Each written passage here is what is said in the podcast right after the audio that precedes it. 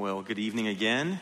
As a parent, I am very well aware, I'm sure as many of you are, that school is around the corner and summer is quickly winding down. And that means our summer study of bibliology is just about over. Um, tonight is lesson number seven in the series, meaning we've got three more to go after tonight. And then, if you can believe it, we have Labor Day, fall kickoff, and all the rest. It's already here. Um, by way of review, so far in our study of bibliology, we've covered five topics uh, the authority of the Bible, the inspiration of the Bible, the inerrancy of the Bible, the canonicity of the Bible, the canonization of the Bible. And you know from the last two lessons, we broke that topic up into two the canonization of the Old Testament and the canonization of the New Testament. Well, tonight we're going to be still in the field of bibliology, but we're going to head in an entirely new direction and consider a brand new topic, which is the translation of the Bible. And that's our subject for this evening the translation of the Bible. And as we work through the material tonight, we're going to do so according to three major headings that you see in your worksheets there, if you got one of those in the back. These are the three headings, and you can go ahead and fill in these blanks now if you'd like. The early history of Bible translation, theories of Bible translation, and recent history of Bible translation. I'll do those one more time here. Early history of Bible translation, theories of Bible translation and recent history of Bible translation. So we have a lot of material to get into tonight, so we'll jump right in, starting with our first heading the early history of Bible translation. Now, as we begin, I'll just let you know in the front end that because we live in the United States of America and because our national language is English, my focus for tonight is for the purpose of equipping and training this English speaking church tracing out the history of the translation of the English Bible. We won't be looking at how the Chinese Bible came to be, or the Spanish Bible came to be, or the Swahili Bible, and how that came to be. We're going to focus on instead how various Hebrew scrolls and then Greek manuscripts and Aramaic Targum and all the rest made it into our English Bibles. So that we now, as English speakers, are able not only to hold God's word in our laps, but read it and be transformed by it. And that whole series of events happened according to a certain sequence in history that we're going to get into tonight. And to tell that story of the history of the translation of the English Bible, we need to start with John Wycliffe. John Wycliffe was an Englishman who lived from 1324 to 1384. He's known as the Morning Star of the Reformation. He was a distinguished Oxford academic who was becoming increasingly disenchanted with the then dominant Roman Catholic Church. He was very open in his criticism of the papacy there in the mid 14th century. And in Wycliffe's day, and going all the way back to the days of the ancient Roman Empire, Latin was still considered the dominant academic language. And it, importantly, it was the language of the church. And with a very sharp theological mind and a natural distrust of the Roman Catholic Church, Wycliffe declared that the laws of the Bible were more important than the laws of the church. And he deemed it necessary that the churches in England have the scriptures in their own language. So he went on, on a, a, the path of translating the Bible, the scriptures, into English. Copies of Wycliffe's original English Bible appeared between 1380 and 1384. And it was a very highly literal translation with very poor and uneven English. And you could tell it was still influenced by the old Latin of the day which makes sense because he was translating from Latin, as we're going to see later. He was not translating from Hebrew and Greek. Uh, one other interesting detail, though, about Wycliffe's translation, and just wrap your mind around this fact. He published an English Bible and translated an English Bible and circulated an English Bible before the printing press. That didn't come until the mid 1400s, like 60 years after Wycliffe. And that means that every copy of the Wycliffe Bible that was circulated was circulated based on handwritten manuscripts. People hand wrote, scribes hand wrote his translation, and that's what went into circulation. Now, as far as Wycliffe the man, he was put on trial by the Catholic Church for heresy in 1382, and he was convicted and pronounced a heretic by the Catholic Church. And the verdict essentially was to place him under house arrest for the rest of his life. That's how he lived the rest of his life. About 30 years after his death, at the Council of Constance in 1414, all of Wycliffe's writings, including his Bible translation, were condemned posthumously. And at this council, it was also ordered that Wycliffe's bones be dug up and burned, which is what we see happening here. You see, it's kind of grainy on my screen. I'm sure it's grainy for you too, but that's his skeleton being dug up and set back on fire. Not sure what that was supposed to accomplish. He was dead. So, next up is William Tyndale. And no one has made more of an impact on the translation of the English Bible than William Tyndale. This man lived from 1494 until 1536. And like Wycliffe, about 100 years before him, Tyndale was Oxford educated. He graduated in 1515 with a master's degree.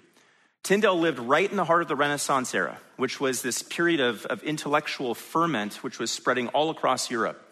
And this was a period of renewed interest in culture and in learning about a variety of different subjects, arts and sciences and, and all the rest, that included learning and relearning the ancient languages like Koine Greek and Biblical Hebrew. We saw last week this man, Erasmus of Rotterdam, was right in the heart of Renaissance learning, especially as it related to the recovery of biblical languages.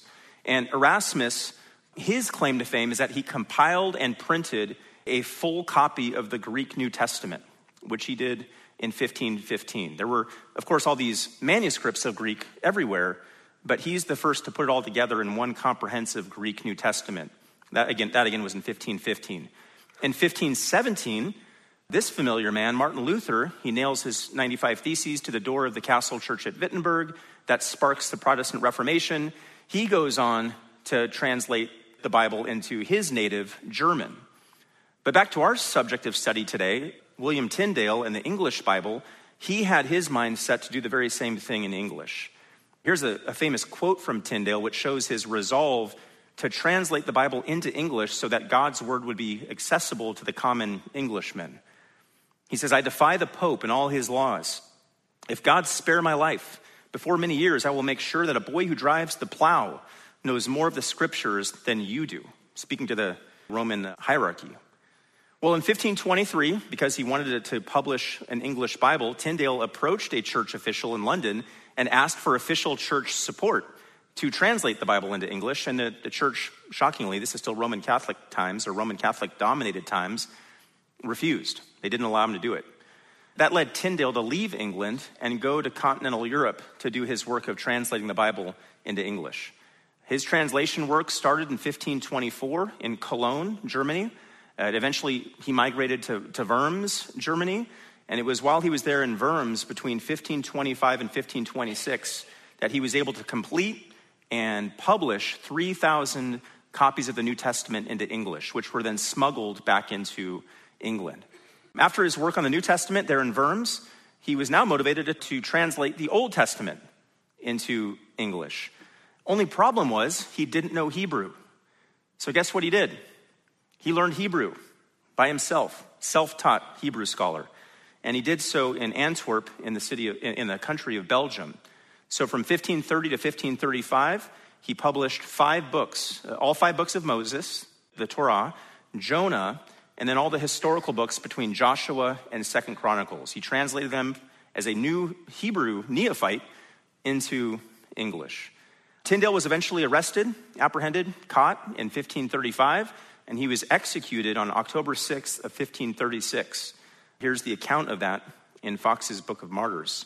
It says he was brought forth to the place of execution, was there tied to the stake, and then strangled first by the hangman, and afterwards with fire consumed, crying thus at the stake with a fervent zeal and a loud voice, Lord, open the King of England's eyes. Here's a depiction of Tyndale's strangling and then burning at the stake. Now, what Tyndale could not have known was that his answer or his prayer, and it's actually written there on that banner that I'm sure you can't see from where you're seated, where he says, Lord, open the King of England's eyes. What he couldn't have known is that an answer to that prayer was already unfolding as of the time of his execution. Because on the heels of Tyndale's arrest, and on the heels of multiple divorces and remarriages by King Henry VIII, which sparked the English Reformation, King Henry VIII had actually authorized an English Bible the, the publication and the distribution of a complete English Bible. And that brings us to our next link in the chain as we keep moving historically here to the Coverdale Bible of 1535. And this Bible translation is noteworthy because it was the first complete English Bible, meaning with all 66 books in it ever produced in the English language as of this time. Wycliffe's translation from the 1380s didn't have the complete Old Testament, nor did Tyndale's from the 1530s. The Coverdale Bible was produced by Miles Coverdale. And by this point in history, Henry VIII had broken all ties with the Pope and the Catholic Church. And this Bible is notorious because it was the first English Bible to have the full backing of the English crown, the first English Bible to circulate freely in England. However, this gentleman, Miles Coverdale, was nowhere near the scholar as was Wycliffe or Tyndale. He didn't know Hebrew or Greek, made no pretense of knowing either, and he worked almost exclusively from inferior Latin documents as he stitched together his own English translation. Um, one notable feature of the Coverdale Bible, you might remember this from last week, is that like Tyndale and like Luther, Coverdale placed Hebrews, James, Jude, and Revelation in what he called an outer canon, and he placed them at the end of his English translation. That was sort of par for the course in these decades. Those books were in question or, or brought up for question in the 1500s. His translation, Coverdale's, didn't last very long because in 1537, Thomas Cranmer, the Archbishop of what was now called the Church of England, urged that a royal license be granted to issue and print a new Bible. And that license was granted, and that Bible translation was printed, and that was the Matthew's Bible of 1537. And this new Bible was attributed to someone named Thomas Matthew. But Thomas Matthew was actually a pseudonym for a former associate of Tyndale named John Rogers. So it's called Matthew's Bible, but the editor was actually a man named John Rogers. Matthew's Bible was based on Tyndale's translation of the New Testament and Tyndale's translations of the books of Moses, but the rest of this translation was based on the Coverdale Bible, with John Rogers being really nothing more than an editor on the project. By the way, John Rogers, there he is, would later be burned at the stake in 1555. He was one of the many Protestant martyrs who lost their lives during the reign of Bloody Mary, the Catholic Queen of England. Certainly not living his best life now in that moment. Next, we have Taverner's Bible, 1539. This was a revision of Matthew's Bible from 1537. And why I bring this one in is this Bible has the distinction of being the first English Bible to actually be printed on English soil. All the other Bibles were printed on the continent of Europe. The popularity of this Bible, though, was very short lived because just a few months later, a much better Bible with a much better name was published, that being the Great Bible, also of 1539.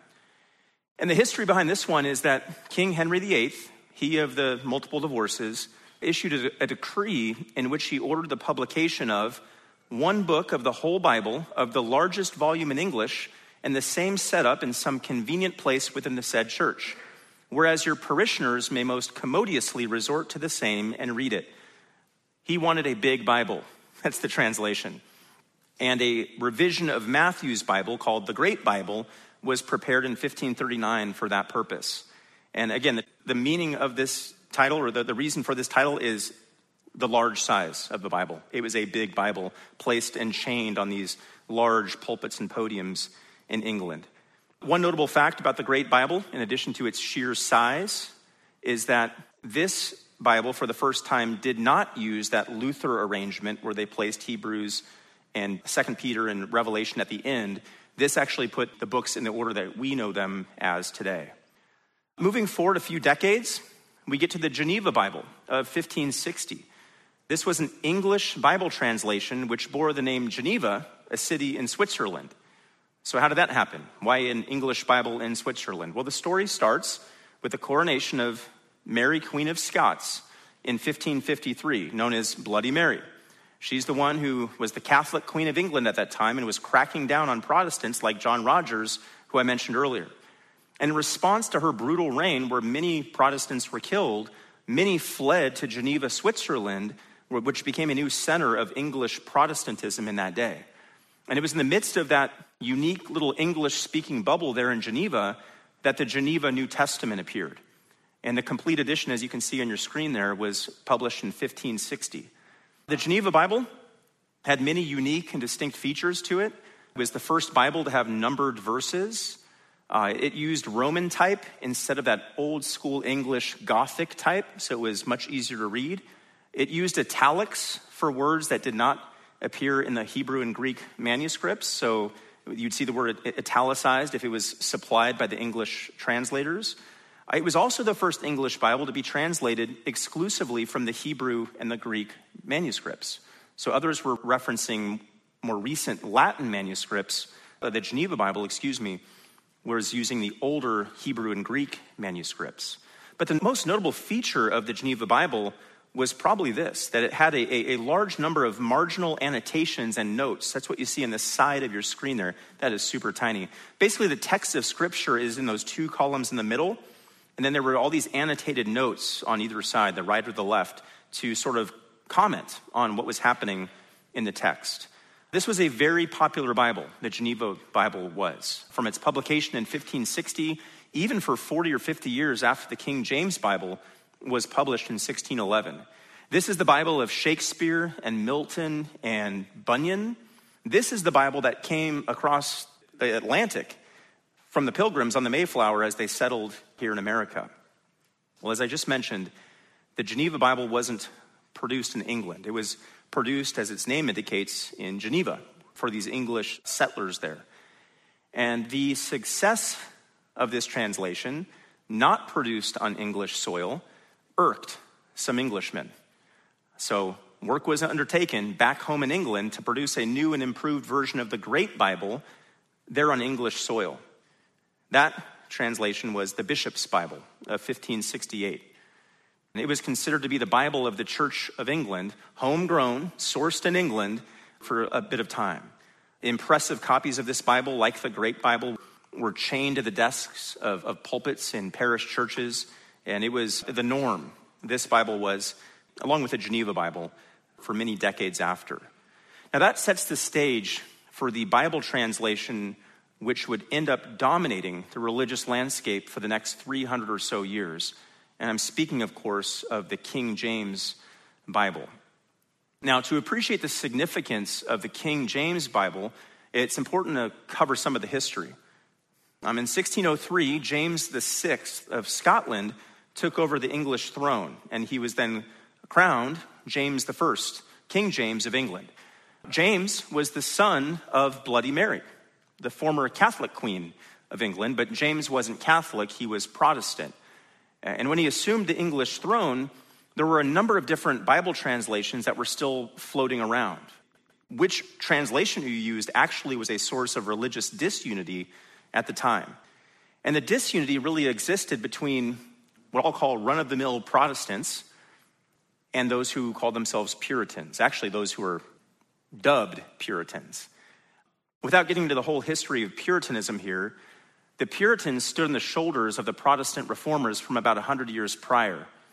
But at the heart of what made Puritanism Puritanism is that they wanted to purify the church even further. They wanted even deeper reforms in the English church.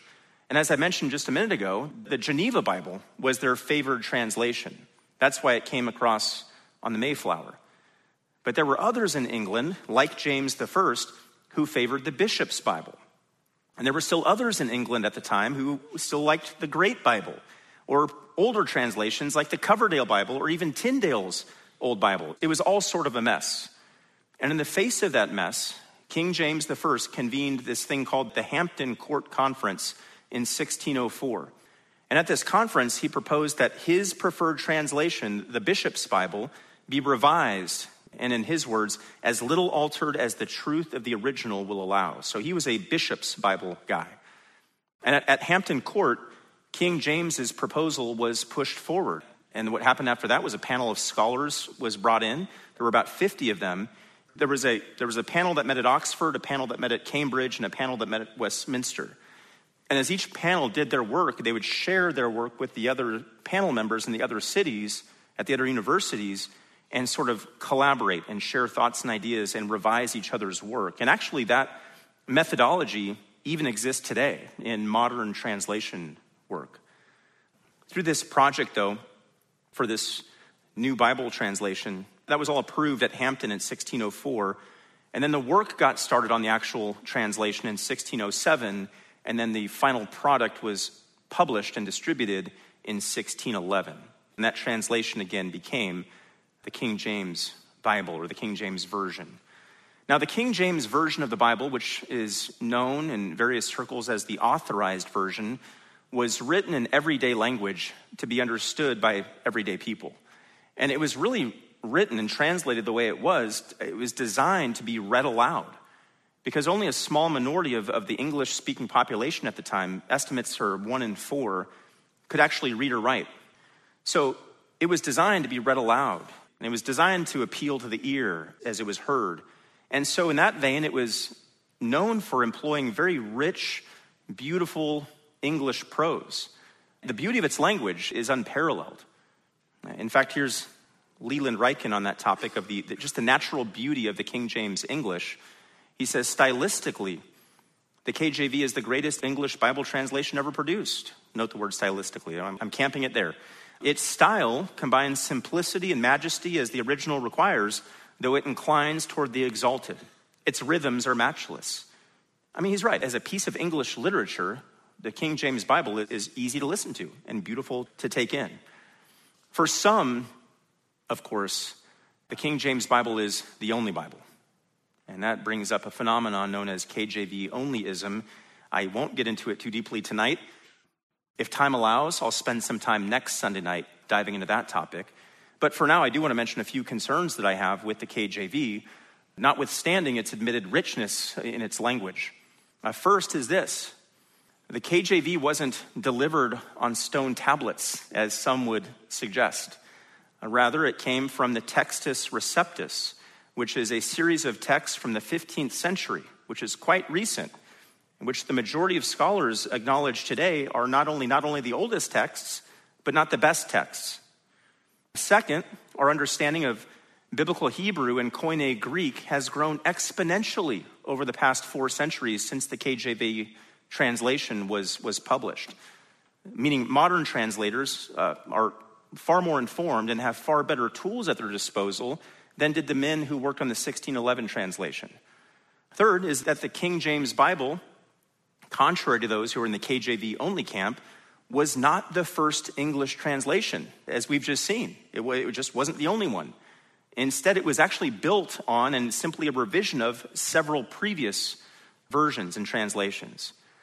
Well, notwithstanding some of those concerns I've just mentioned, and, and again, I'll get into more next week, Lord willing, the KJV became very popular in the 1600s. It didn't eventually eclipse the Geneva Bible until about the mid 1600s in terms of its popularity, but it eventually got to that place. And in fact, interesting note, it wasn't until 1988 that a different Bible translation finally surpassed the KJV in terms of popularity. That's how long its popularity, its reign lasted. 1988, by the way, was the NIV that surpassed the KJV. Now, after this translation, the version, the King James Version of 1611, it was actually a relatively quiet period for several centuries in terms of Bible translation. There wasn't a whole lot of activity brewing once the KJV came out. So, what I'm going to do now is I'm going to take a, a break and a breather. Not like I'm going to go to the restroom right now. I'm just going to take a different detour in terms of uh, where we're going.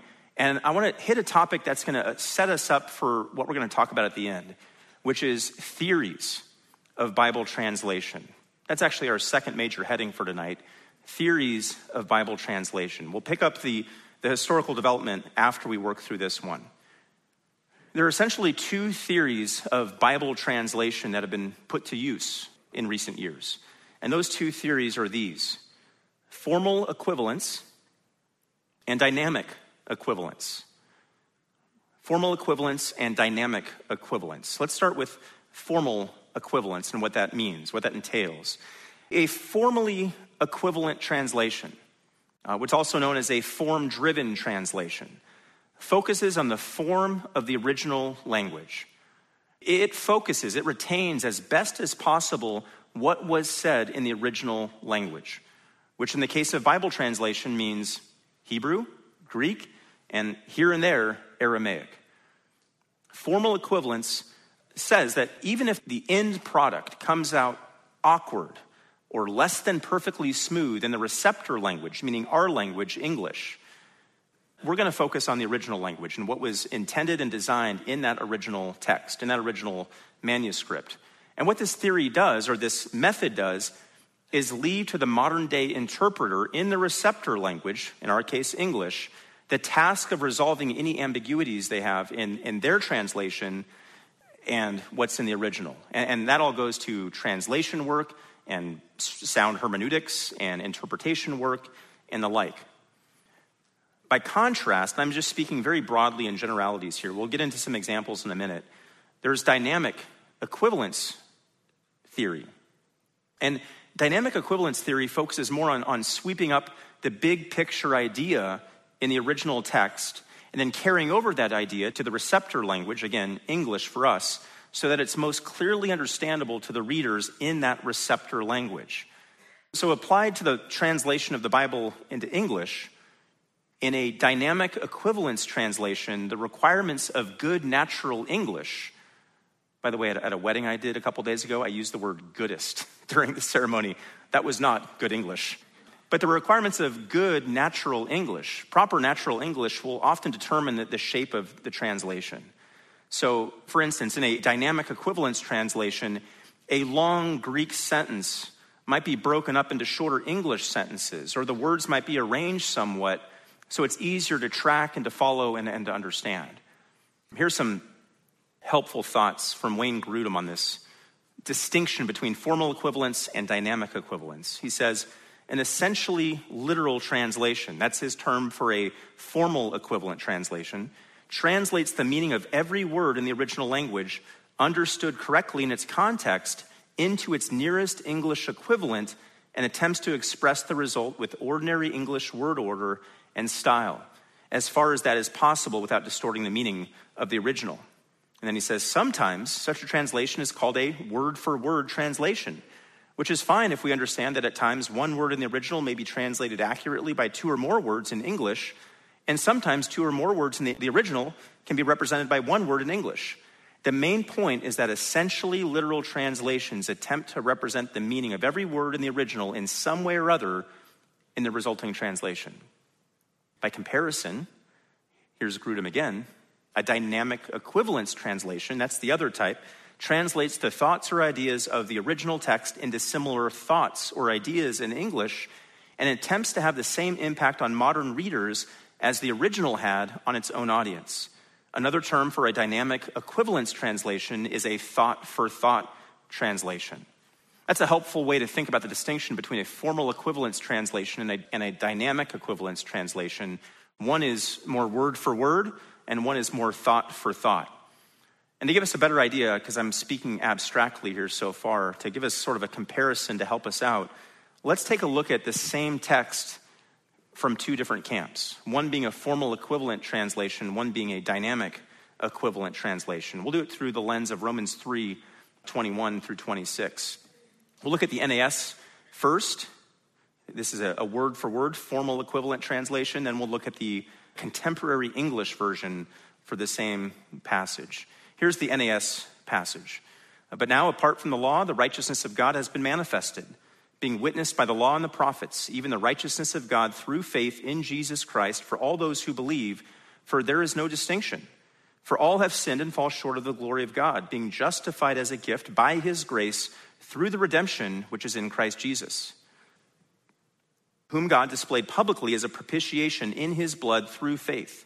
This was to demonstrate his righteousness because in the forbearance of God he passed over the sins previously committed for the demonstration, I say, of his righteousness at the present time, so that he would be just and the justifier of the one who has faith in Jesus.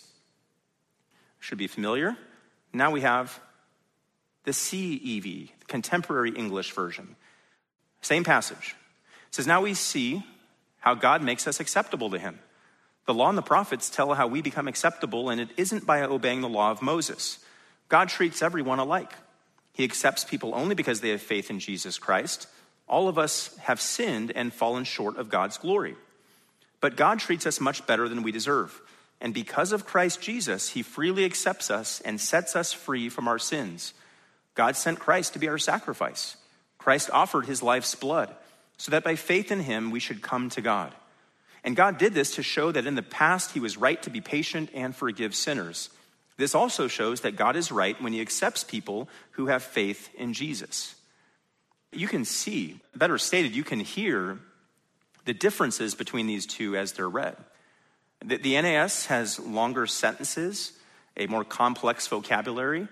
It doesn't have the poetic flow that uh, other translations might have.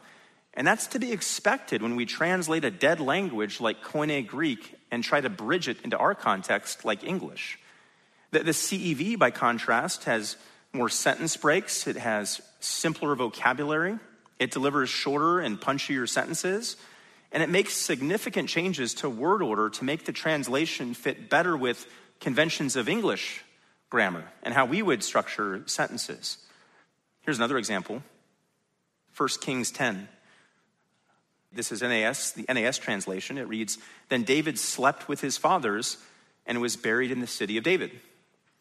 Now we're going to look at another dynamic equivalent translation, the New Living Translation. It says, Then David died and was buried in the city of David. Now, the, the, translators of the New Living Translation, they're open about why they've given this meaning here, why they've translated it this way. They say in their editorial notes, only the New Living Translation clearly translates the real meaning of the Hebrew idiom, slept with his fathers, into contemporary English. Essentially, the argument being made here is that in our day, English speakers like you and me would not say that somebody who has died has slept with his fathers. No, we would say if somebody has died, what? They died. That's the way we speak, which is exactly what the translators of the New Living Translation have done. They've not translated the Hebrew word for word, rather, they've done it thought for thought. And the result is that the passage's main idea that David died is carried over to modern day readers. Now, at first thought, that's great, right? That's, that's a good aim and it's a noble aim.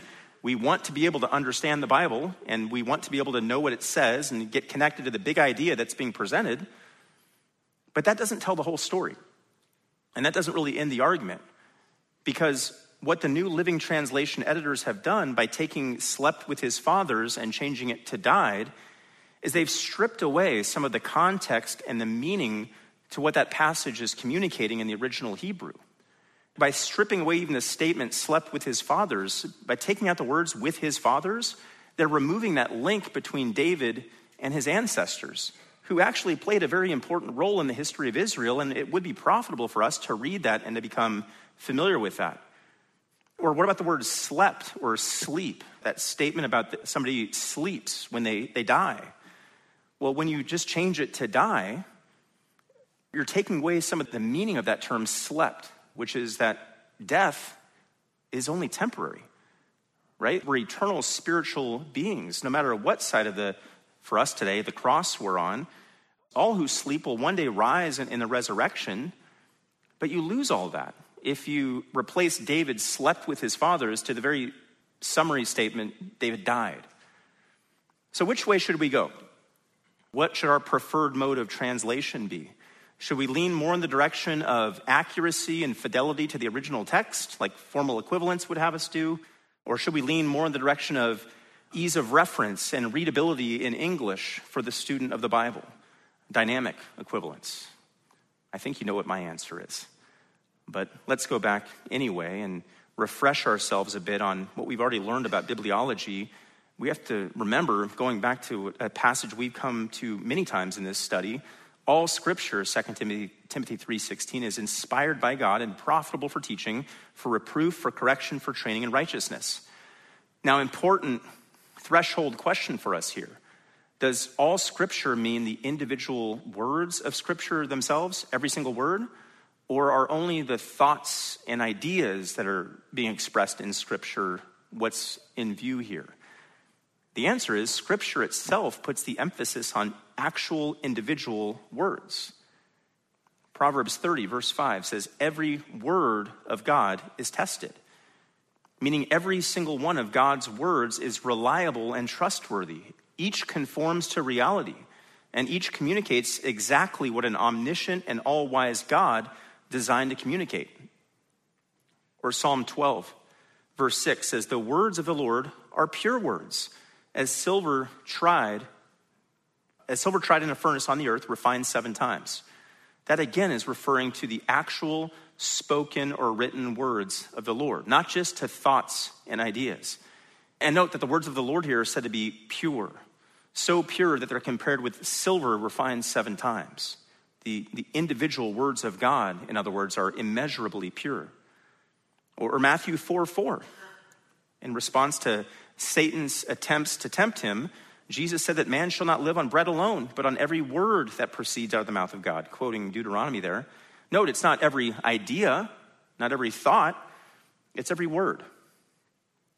So if we're convinced that all the words of Scripture in the biblical manuscripts and the original autographs are from God, then it's important to focus on accurately translating the meaning of each and every one of those words in its context. Meaning, translators of the Bible should not only ask, Have I rendered the main idea or thought of this sentence correctly? The idea, the thought. They should also ask, Have I represented correctly the meaning that each word contributes to that sentence? So, the most reliable translations, in other words, are those that attempt to get back to the source through word by word translations, not mere thought by thought translations. The most faithful translations embrace the fact that God didn't choose to deliver his word to his people, to us, in English, but instead he did so in Hebrew and Greek with a smattering of Aramaic. So those translations rightfully leave it to us, the reader, the translator, the interpreter, to roll up our sleeves and to figure out what was being said in the original context. And then and only then do we, after we've done all that work, do we try to bridge it to our current modern English speaking context. Here's Anthony Nichols with some helpful thoughts on this topic. He says a good translation of the New Testament will take the modern reader back into the alien milieu of first century Judaism where the Christian movement began.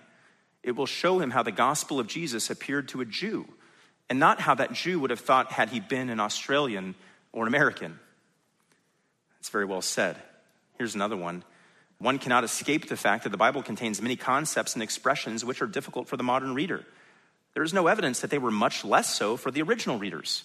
They too had to cope with technical terminology, with thousands of Old Testament allusions, and with Hebrew loanwords idioms and translation that must have been very strange to many of them. In other words, using a formal equivalence translation like the NASB might require some deeper digging and some tougher sledding, but that's okay. It wasn't easy for the original readers of Scripture either. Here's more from that topic from on that topic from Wayne Grudem. Says, Lest we think that understanding the Bible was somehow easier for first century Christians than for us, it's important to realize that in many instances, the New Testament epistles were written to churches that had large proportions of Gentile Christians. They were relatively new Christians who had no previous background in any kind of Christian society and who had little to no prior understanding of the history and culture of Israel. The events of Abraham's life were as far in the past for them as the events of the New Testament are for us. And then looking at it from another angle, uh, Leland Ryken writes this the most salient impression that I received from reading the prefaces of modern, he means dynamic equivalents there, translations, is how patronizing they are toward their readers. The premise is that modern readers are inept, people with low abilities in reading and comprehension. Ryken, by the way, then goes on to list out various fallacies about modern Bible readers, which proponents of dynamic equivalence translation will commonly engage in. I won't list them all, but I will mention a couple. Here's fallacy number one that contemporary Bible readers have low intellectual and linguistic abilities. That's the fallacy that Ryken points out, to which he replies There was a time when the English Bible itself raised the linguistic and cultural level of English speaking societies. In the 16th century, Bible translation actually helped increase English vocabulary. There is no reason why English Bibles should not serve the same purpose in our own day. Here's another fallacy he notes, proposed by the dynamic equivalence translators that number two is Bible readers cannot handle theological or technical terminology. And as I stand here delivering Summer in the Systematics, I fundamentally disagree with that statement. And so does Ryken. He says, We do not need to assume a theologically inept readership for the Bible. Furthermore, if modern readers are less adept at theology than they can and should be, it is the task of the church to educate them, not to give them Bible translations that will permanently deprive them of the theological content that is really present in the Bible. Amen and amen.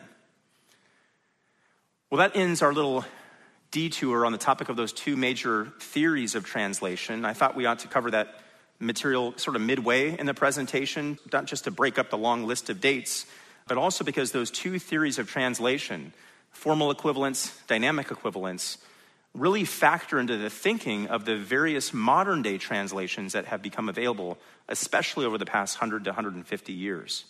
That brings us to our third point the recent history of Bible translation.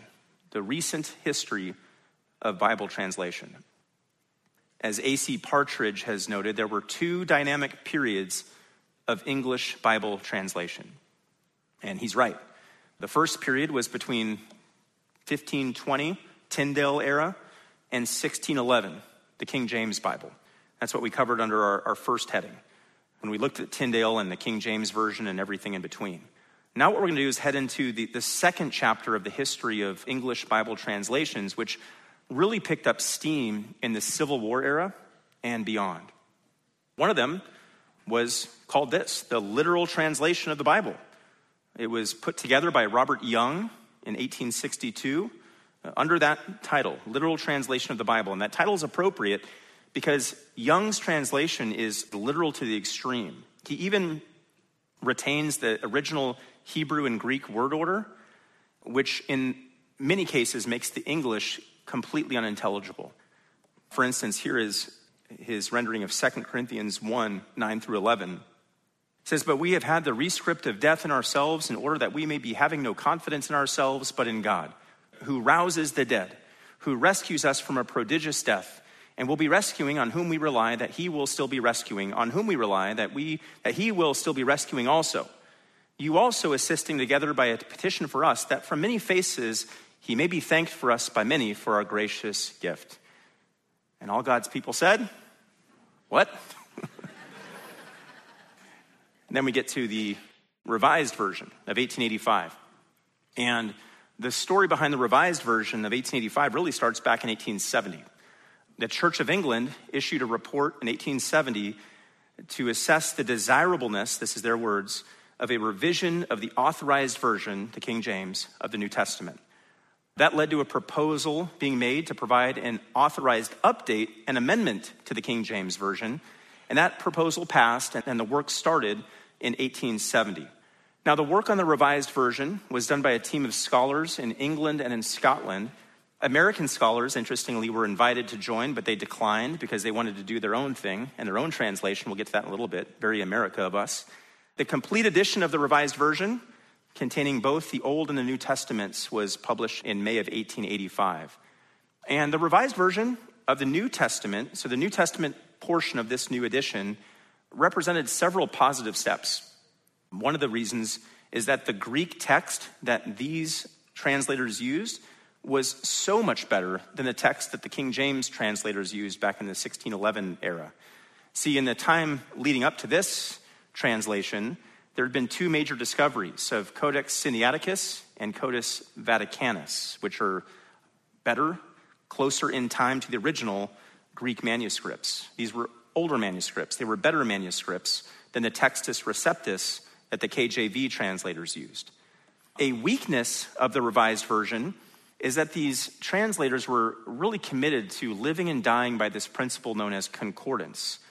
And that means they were, they were committed to using one English word and only one English word to correspond to any Greek or Hebrew word. We're, we're in the New Testament now, so the Greek. So, by way of example, you've heard me say in the morning service as we study Colossians that there's this Greek term pleroma, which means, here I go, it can be either complete or it can be fullness. Or there's other English words you can use for that Greek word, pleroma. The revised version editors would have none of that, of what I just said.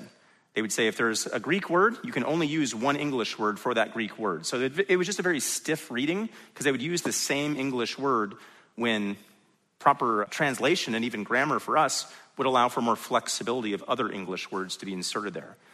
Spurgeon of this version, because of that concordance principle, said that the revised version is strong in Greek, but weak in English. In the Old Testament section of this version, the revised version, uh, the Hebrew was much improved. And that's not because they had new Hebrew manuscripts to work with, that's just because in the, the hundreds of years since the KJV, knowledge of Hebrew, biblical Hebrew, and how it works and the various grammatical principles had just increased and improved. So the translation got better. This was overall an appreciated update and version, but it really never threatened to replace the, the King James. But it was a vital stepping stone toward new translations coming out. One of those was the American Standard Version of 1901. I mentioned the Americans were left out, or actually they declined to join the Revised Version editors team. That's because they wanted to do their own thing. And, and they did that in 1901 with the American Standard Version. And they incorporated some 600 or so changes that were preferred by American scholars. Some significant ones to mention is that they changed Holy Ghost to Holy Spirit. This is not preferable. They changed the capitalized L O R D to Jehovah. Better would have been Yahweh because that's his name, but that was a change that they made. Like the revised version, though, the American Standard Version of 1901 was based on better textual and manuscript evidence than the KJV of 1611. But the issue was that the actual translated English that this version used, as was true of the revised version, was still quite dated and old. It was still sort of stilted and out of date, even when it came out. So by this time, in the early 1900s, when the ASV comes out, there is this recognized need for a solid translation with these good manuscript, solid manuscripts to back them up, but also in a more modern language that's suitable to modern English speakers. And in the first 50 or so years of the 1900s, so like from the ASV time until about 1950, you have a bunch of individual translations coming out where so and so in his basement and so and so in the church library come up with a new translation of the Bible. I won't mention them here, there's too many of them to bring up. But I will bring us to the Revised Standard Version, which was a committee driven, credible translation of the Bible. And we'll pick it up here as we keep on with the timeline. Now, none of those translations I've mentioned earlier, like the Revised Version, the ASV, really threatened the popularity or the predominance of the KJV. This version, the RSV, marked a real turning point because this was a, a version that was translated and, and published not only with the help of intelligent scholars, but it was backed by denominations and multiple denominations. And this is still the time when several denominations were still somewhat tied to biblical orthodoxy. For Protestants, this was considered, the RSV was, to be the first Bible translation that would be a real alternative to the KJV. Work started in 1938, actually. Wasn't finished until 1952. A world war had something to do with the delay. Uh, but this, this translation made some positive strides. It modernized the English without in any way sacrificing the meaning behind the original Greek and Hebrew texts. For instance, Seth, thus saith the Lord, became says. Or it came to pass, which is a very KJV statement, was removed. Or thee and thou, those were all changed in, in this version. And also, this is a positive, Jehovah was taken out and the Lord, all capitals, was put back in. Those were good changes. But there were some concerning changes as well. Like in Isaiah 7:14, the virgin was not called the virgin, she was called the young girl. In Colossians 1:14, the words through his blood, meaning Christ shed blood, were taken out. The publishers of this version also published a Catholic version, which left some people heated. In fact, to some, this translation, because of these other issues like Isaiah 7:14 and the, the Catholic version, that this was really a tool of the devil. In fact, there's a story I read of a pastor who ceremonially burned a copy of the RSV and sent the charred remains back to the editors, to the translators. I guess he can't please everybody. Uh, next is the Amplified Bible of 1955. The Lockman Foundation put this one out. And it's amplified in the sense that it included additional bracketed words together with various signs and punctuation marks within the text to bring out the full nuanced meaning of the original text in the original language. I'll, I'll give you an example. Here's John 3:16. in the Amplified Bible. For God so greatly loved and dearly prized the world that he even gave up his only begotten, unique Son, so that whoever believes in, trusts, clings to, relies on him shall not perish, come to destruction, be lost, but have eternal, everlasting life. A bit clunky, a little bit hard to read, a bit hard to preach. One writer said, reading the Amplified Bible is like swallowing a thesaurus. Here's the New English Bible, 1970. The Revised Standard Version in 1952 was translated by a team of uh, North American scholars. And while those North American scholars were putting the RSV together, there was a group of British scholars who were putting this version together, the New English Bible. Interestingly, this translation team was made up of an, a Hebrew panel or an Old Testament panel, a New Testament panel, and a literary panel. And on that literary panel was the English author C.S. Lewis. The goal of this translation team was not to replace the King James Version, but instead to give a, a Bible translation that was updated that people could use alongside their King James. And it became pretty popular, especially in England, in various schools and churches. Uh, next, we have the New American Standard Bible. Nobody rooted for that one, huh? Okay. Even as in English, there were some modernized translations being given, like we just saw there was still a, a, continuing demand for an evangelical translation in English that was modern in its language, but still rooted in formal equivalence theory, like we just looked at. And to that end, in 1959, the Lockman Foundation began work on its own revision of the Old American Standard Version from 1901. 60 translators worked on this project. It was completed in 1971, and the New American Standard Bible was born. Uh, that the NASB was a literal translation. It was considered and is considered to be more form driven than the Revised Standard Version and other translations of this time. And the NAS had several distinct features, like it had those italicized English words when an English word was inserted that wasn't in the Hebrew or Greek manuscript. Every verse began on a new line. There was a careful distinction drawn in the NAS between different tenses in the Greek New Testament. Jehovah was replaced with the Lord. It inserted capitalized pronouns for God and Jesus and the Holy Spirit. And it printed entire Old Testament quotations in the New Testament in that small caps font that we all know and love now. And it had a very highly useful cross referencing system that was relatively new. In fact, by 1977, the NAS was the best selling modern Bible in America. But that success was short lived because it was eclipsed in 1978, just one year later, by the NIV. Actually, before I get there. The NAS, though, has retained a real solid level of popularity among conservative evangelicals because of its literal rendering of the original languages. An update of the NAS appeared in 1977. Another update appeared in 1995. That's the translation that we use here. And then another update was made in 2020.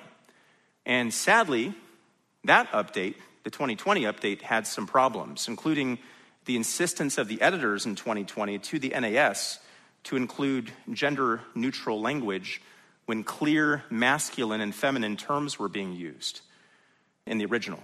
And jumping ahead on our timeline for just a second, it was those concerns with the 2020 edition of the NAS that led John MacArthur and the various faculty of the Master's Seminary, in conjunction with a company called 316 Publishing, to release a new Bible translation that was much more in keeping with the text of the NAS 95. And that translation, released in November of 2021 in full, is called the Legacy Standard Bible. And I'm sure that we'll be hearing more about it and interacting with that translation in the years ahead. Back to our timeline, though. After the original version of the NAS was published in 71, Next came the NIV, the New International Version in 1978. This Bible version is the version I mentioned earlier that eventually supplanted the King James Version as being the world's most popular Bible translation. And according to this translation's editors, it sits somewhere between formal equivalence and dynamic equivalence. That's what they say. It says, as for the NIV, its method is an eclectic one. That's a catchy term with the emphasis for the most part on a flexible use of concordance and equivalence, but with a minimum of literalism, paraphrase, or outright dynamic equivalence. In other words, the NIV stands on middle ground, by no means the easiest position to occupy. It may fairly be said that the translators were convinced that, through long patience in seeking the right words, it is possible to attain a high degree of faithfulness in putting into clear and idiomatic English what the Hebrew and Greek texts say.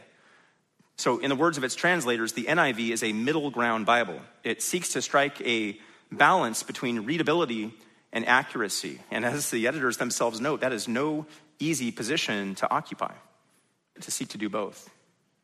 Next is the New King James Version. First published in 1982, this is the uh, most popular edition or attempt to modernize the King James Version. In the NKJV, all the the thou language has been updated, uh, various archaic words and expressions have been replaced. Those are good things. But the greatest weakness of this translation is that it rests on the same underlying Greek text, the Textus Receptus, on which the original 1611 KJV rested. Steven Sheeley and Robert Nash point this out. They say the KJV translators had little choice back in 1611 but to use the majority or received text. That's because the better Greek manuscripts hadn't been discovered yet.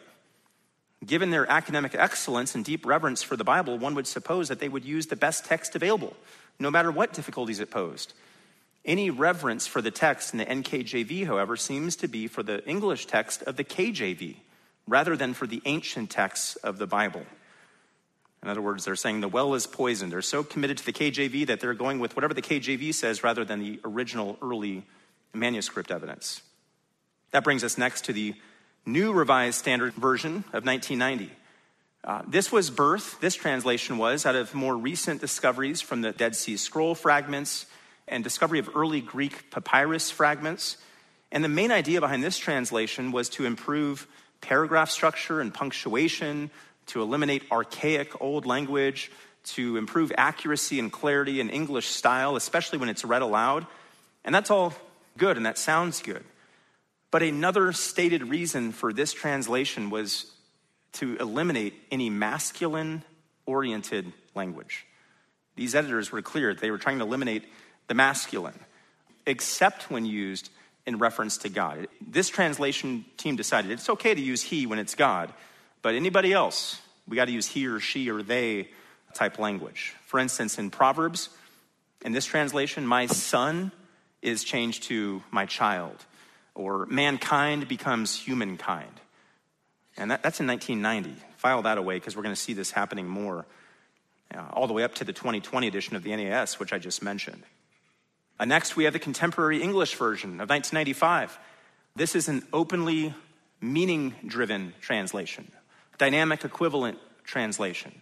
It really borders on a paraphrase, which is where like things like the message are, just kind of the author's unique version.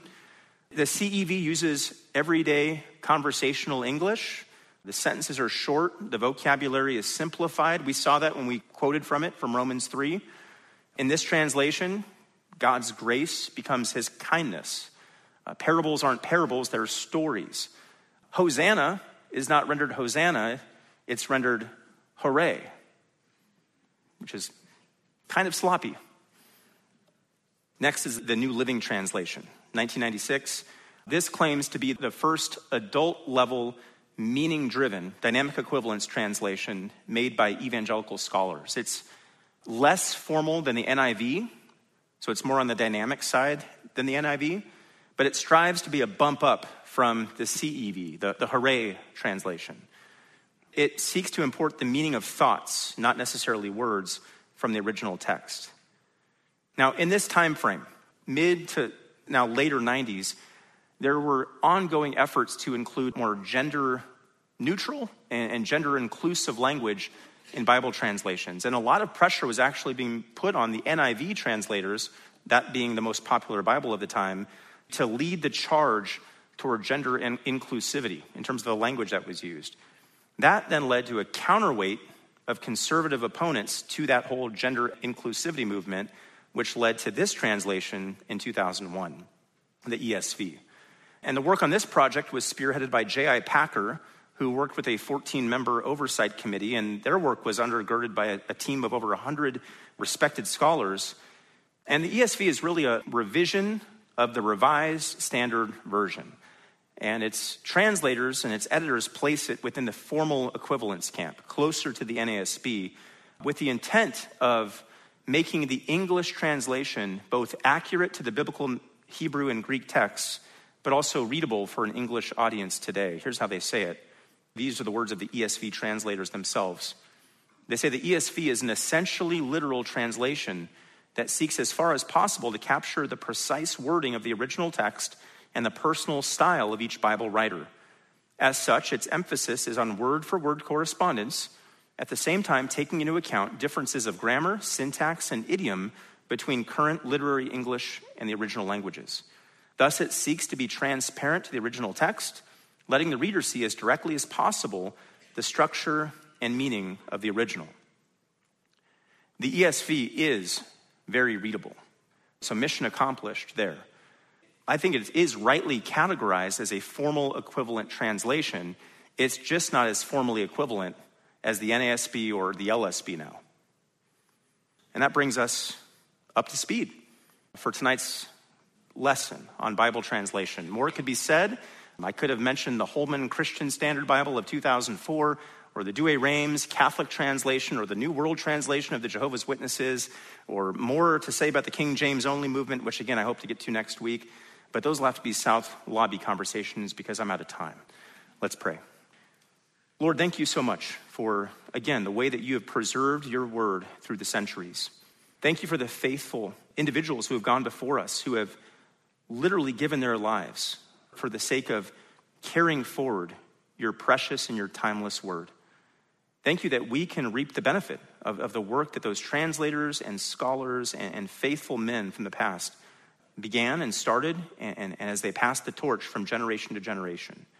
May we be as committed, as resolved to stand for the word, to stand for the truth of the word, to, to, to work hard and to labor to getting at its meaning and the original context and the, the original content so that we can rightly understand your word and in doing so, rightly understand your will for us. Thank you for this day. Thank you for the time spent in your word. Thank you for the time spent in fellowship with your people. May you be greatly honored and glorified as we go about serving you this week. In Jesus' name, amen.